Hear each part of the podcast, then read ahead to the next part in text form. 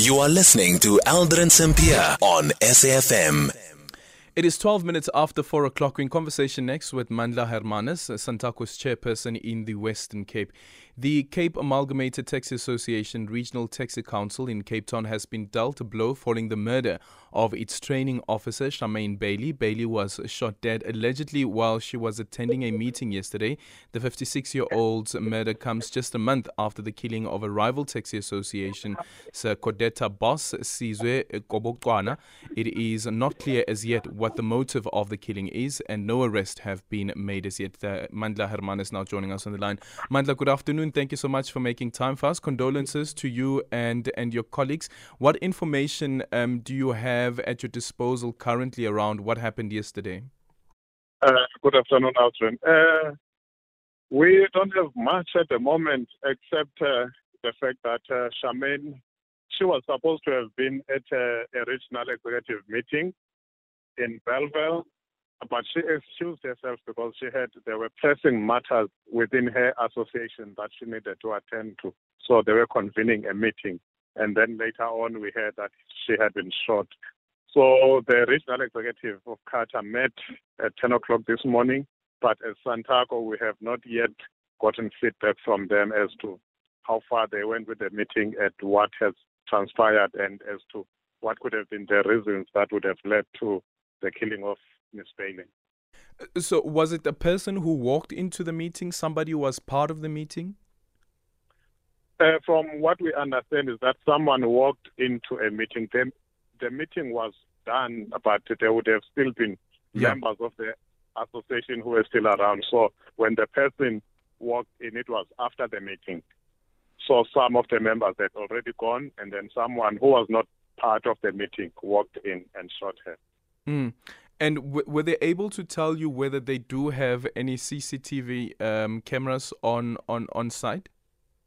This is what we will establish when we meet with uh, with CATA's regional executive, because yeah. we want any information that can assist the police. You know. Mm. Is it known yeah. whether whether she she had any turf battles with anyone, uh, any people within the taxi association or the taxi industry?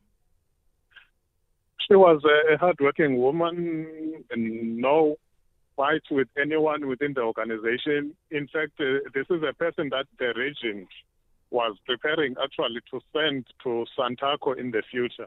Because what the region had decided was that instead of having someone in what they call a women's desk, let's let them have someone in the mainstream executive who is a woman and then who can represent the interests of women within the taxi industry.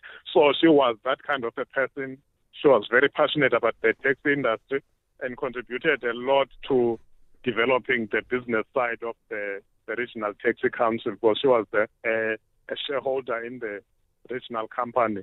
So she had no enemies as far as we understand. Uh, but we await feedback from the regional taxi council as to what was the meeting that he, she had attended mm. and what was at stake in that meeting that could probably have led to people being unhappy with her. Yeah. But we do suspect that the meeting that she felt she had to attend could have been the result that she's not alive as we speak now. Mm. And, and and from the preliminary investigation or the information that they gave you, was she the only person who was shot in that meeting? Yes, she was the only person. So this was a targeted killing.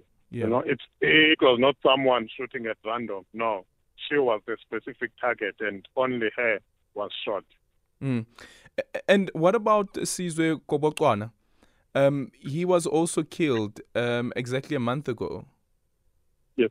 Uh, Sizwe Khobocwana belonged to CODETA, mm. which is another region. And also, these two regions, they are not rivals, as it were, mm. because they they coexist. Charmaine operated on a different route than that of Mr. Khobocwana. And also, we engaged with CODETA, and uh, they said also they they had asked the primary association there to come to the region and explain what could have led to Mr. Khobocwana being killed, but the two incidents are not related at all. Yeah. There, there is no war that is going on between CATA and CODETA, not at all. Okay. With with with Sizwe, was there an explanation around what happened with him? We were not. What we heard from Sizwe's incident is, is that he had just arrived at home. We don't know whether he had been followed from wherever he was, or people might have been waiting around his house because as he pulled in to park his car, then he was ambushed. And this was uh, at night after, so we don't know whether he was coming from the offices of the association or he was coming from his personal business because it was around nine o'clock at night. Yeah. Do you fear at all that tensions could be simmering and um, things could become even more difficult and fatal in the taxi industry in the Western Cape? Uh, at the moment, there is no reason to believe that uh, things could escalate. But uh, what as Santaco we are going to work towards is to dealing with the issues at the primary association level so that we get to the bottom of what happened in each incident because as I was saying, we do not believe that the incidents are related. Mm. But so we have to deal with them individually, but they don't reflect uh, escalation in in taxi violence in the Western Cape as a whole. No, we don't believe so. Okay, thank you so much for your time. Mandla Hermanus is uh, the chairperson of Santaco in the Western Cape.